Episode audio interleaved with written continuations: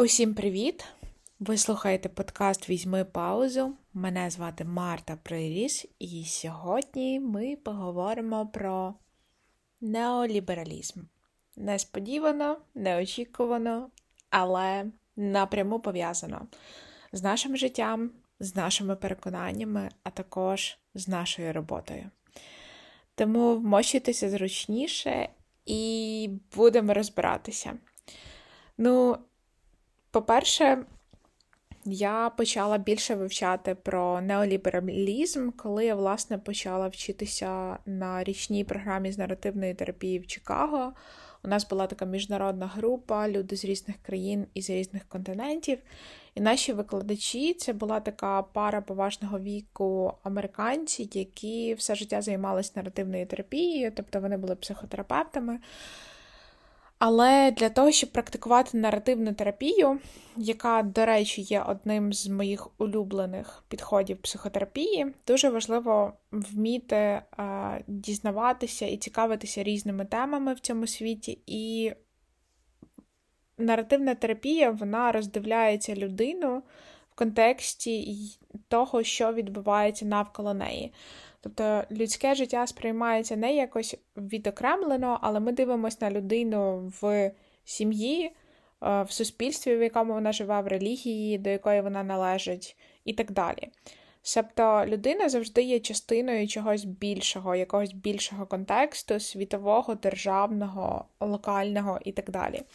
Саме тому в певний момент на нашій програмі з наративної терапії ми почали розмовляти про різні політичні і ідеологічні течії, які безпосередньо впливають на нас тут і зараз, навіть якщо ми цього не усвідомлюємо. А дуже часто до початку наративної терапії люди не розуміють, як багато суспільних ідей їм нав'язують і як багато суспільних ідей на них впливають. І тут я хочу відійти на секунду від теми, від теми неолібералізму і навести вам приклад з успішним успіхом в соцмережах. Це історія, яка на перший погляд може вас не стосуватися, але насправді, коли ми дивимося так багато оцих меседжів про те, що треба робити успішний успіх, треба їбашити, треба досягати і так далі, це проникає в нас, це може знайти шпарину всередині нас і гризти. Так, саме це відбувається з багатьма іншими ідеями. І круто, коли ці ідеї конструктивні і помічні. Але що, якщо ці ідеї нас підривають зсередини? Що, якщо ці ідеї не дають нам знайти спокій? Так, власне, коли я почала цікавитись неолібералізмом, для мене найперше було дуже таким шокуючим відкриттям те, що одна з ідей неолібералізму – це те, що кожна хвилина нашого життя має бути продуктивною. Я коли вперше про це почула, я подумала, вау, ну це пояснює, чому так багато людей, які приходять до мене на конси, чому вони залежні від роботи. Тому що якщо ця ідея витає кілька десятиліть навколо нас, що ми маємо бути продуктивними, їбашити і так далі, то це не дивно, що це вивчається нами, прилипає до нас, приклеюється, так? І ми віримо, самі не знаючи чому, що справді треба бути продуктивними нон-стоп, треба бути продуктивними весь час. І відпочивати при цьому це не окей, бо відпочинок – це не продуктивність, і відпочинок не дає нам можливості створювати якийсь продукт або робити якусь справу, закінчувати якісь завдання, відповідно, це не класно. І, власне, з цієї ідеї розпочалась величезна любов моя до вивчення того, які ще ідеї впливають на нас глобально. Але якщо б ми так подумали, що взагалі таке неолібералізм, то це така політична і ідеологічна течія, яка з'явилася після лібералізму. І вона має багато-багато різних аспектів. Але дві ідеї, які нам тут можуть бути корисними, це те, що неолібералізм вірить у вільний ринок і в те, що необмежена конкуренція, вони сприяють прогресу. Так? Якщо дати нам вільний ринок і необмежену конкуренцію, ми будемо зростати, розвиватися і приносити якомога більше користі. І насправді ці моменти, власне, і приводять до того, що якщо в нас є ринок, і необмежена конкуренція, то нам потрібно багато працювати, так? І тому наш час має бути продуктивним. Тому що що? три, два, один. Час – це гроші. Я думаю, ви всі чули цю фразу. І я, коли її почула перші рази ще в своєму дуже глибокому дитинстві від якихось знайомих, потім від родичів і так далі, я ніколи не могла зрозуміти, звідки воно береться. І знаєте що? Це теж береться з неолібералізму. Тому що неолібералізм, власне, говорить про те, що якщо ми хочемо бути конкурентноздатними, ми маємо, знову ж таки, працювати. У мене таке відчуття, що я повторюю це, але я повторюю це, щоб ми розуміли, наскільки сильним є тиск на людину в цих обставинах і наскільки неолібералізм, власне, пушить нас, штовхає нас, щоб ми якось працювали. Але це ще не все. Коли ми думаємо про неолібералізм, ми теж знаємо, що він вимагає від нас, щоб ми робили більше за менший час. І найголовніше, що каже неолібералізм в плані продуктивності, це те, що ми маємо бути не просто ефективними, ми маємо не просто багато робити, ми ще й маємо бути гнучкими. Себто людина в епоху неолібералізму має бути адаптативною. Ми маємо гнучко адаптовуватися до і пристосовуватися до нових обставин. Змінити роботу – не проблема. Писати звіт для шефа в третій ночі – взагалі без питань. А, відмовитися від підвищення, тому що зараз такі обставини – звісно.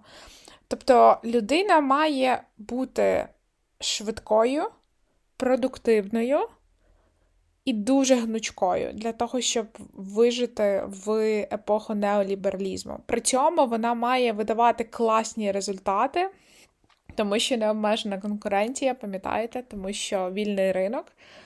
І при цьому вона має постійно докоряти собі за вільний час, тому що не має бути чогось такого, як вільний час. Весь час має бути продуктивним, що би це не означало. І... А... Тут ми би мали зробити таку маленьку зупинку, видихнути і поміркувати.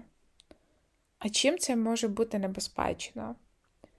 Тому що, коли я розмірковую про ідею, що кожна хвилина мого життя має бути продуктивною, найперше я відчуваю дуже велику важкість всередині, і мені стає мега сумно. Я думаю, чорт, це означає, що я не можу відпочивати. Це означає, що я не можу подбати про ті сфери, які для мене є важливими, тому що у них немає грошей, у них я не перформлю і не створюю якісь продукти або послугу. Ну, наприклад, моя сім'я, або мої друзі, або мої хобі. Сфери, в яких я просто є собою, просто маю радість, просто проводжу гарно час, але при цьому не є продуктивною. Хіба ці сфери не заслуговують на мою увагу? Хіба ці сфери не можуть бути важливими? І якщо ми знову повернемось до прикладу з Інстаграму про успішний успіх, це теж наслідок неолібералізму. Ти маєш бути успішним для того, щоб тебе помічали і до тебе ставились окей. Але для того, щоб бути успішним, ти маєш працювати нон-стоп, тому що добратися на вершину дуже важко, коли так багато людей навколо пробують робити те саме. Якщо дуже уважно дивитися на Instagram та інші соцмережі, де люди показують свій успіх, можна побачити, що в багатьох моментах цей успіх базується навколо теми статусу, грошей і якихось матеріальних благ. Якщо ще уважніше дивитися на ці пости, сторіс, що завгодно, стає зрозуміло, що люди все менше уваги приділяють чомусь, де немає грошей, де немає чогось конкретного. Наприклад, сферам сім'ї, дружби, хобі. Те, що, власне, я згадувала. Тим сферам, які можуть бути безмежно важливими, але які у світі неолібералізму не є продуктивними. Тому що вони не несуть ніякої цінності для ринку, ніякої цінності для нашої кар'єри і так далі. Один з дослідників неолібералізму, і один з людей, які, в принципі, осмислюють нас в сьогоденні, у дві тисячі дев'ятому році Хасан сказав таку фразу: чим швидше ми рухаємось, тим більше є потреба рухатися ще швидше.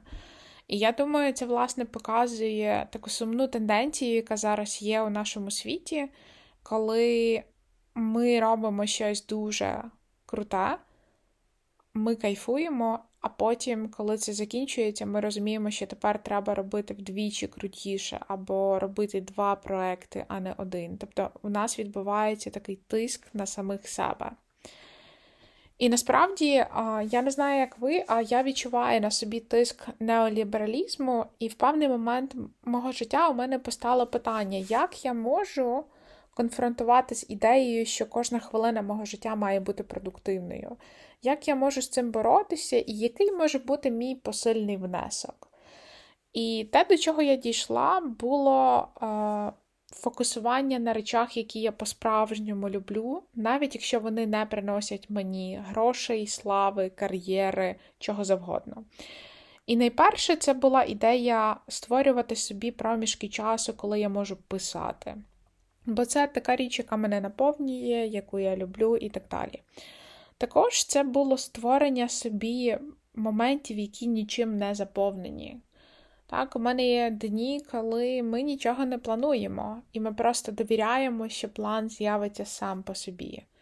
Так, дуже часто у нас є вихідні, які не є структурованими, ми прокидаємося разом з Ромою і думаємо, окей, що ми хочемо сьогодні робити, який у нас сьогодні настрій. Ми не намагаємося бути продуктивними а, в певні дні нашого життя, ми не намагаємося якось прийти з якимось планом завчасно і так далі. Хоча плани можуть бути дуже корисними, і іноді бути продуктивним не є погано.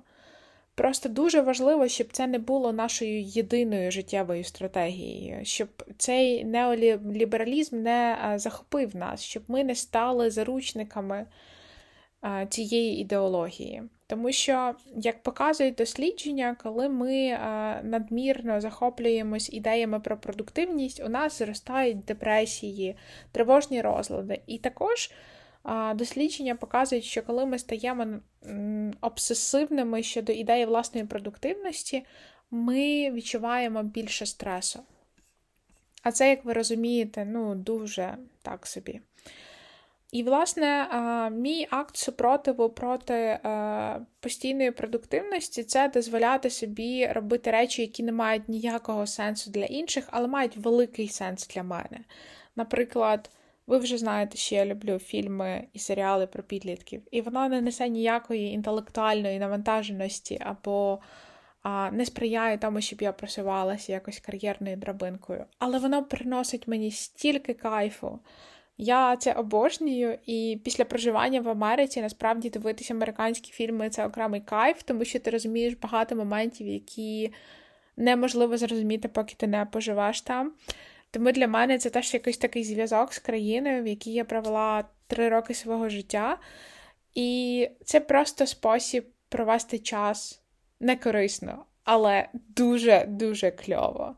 Так само це може бути читання книжок, які взагалі не пов'язані з терапією. Наприклад, зараз я читаю книжку про тата на війні, так, які пише листи своєї дитини.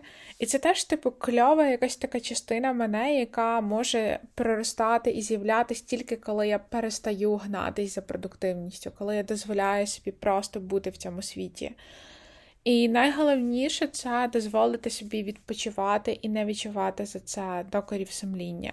Тому що коли ми думаємо про свій час як про спосіб заробітку, як про спосіб просування, ми забуваємо, що за цими всіма просуваннями і за кар'єрою, за потребою постійно кудись гнатися, є ми. Просто люди, які намагаються жити своє життя, просто люди, які потребують в житті чогось ще, крім роботи, чогось ще, крім успіху, статусу, грошей, кар'єри.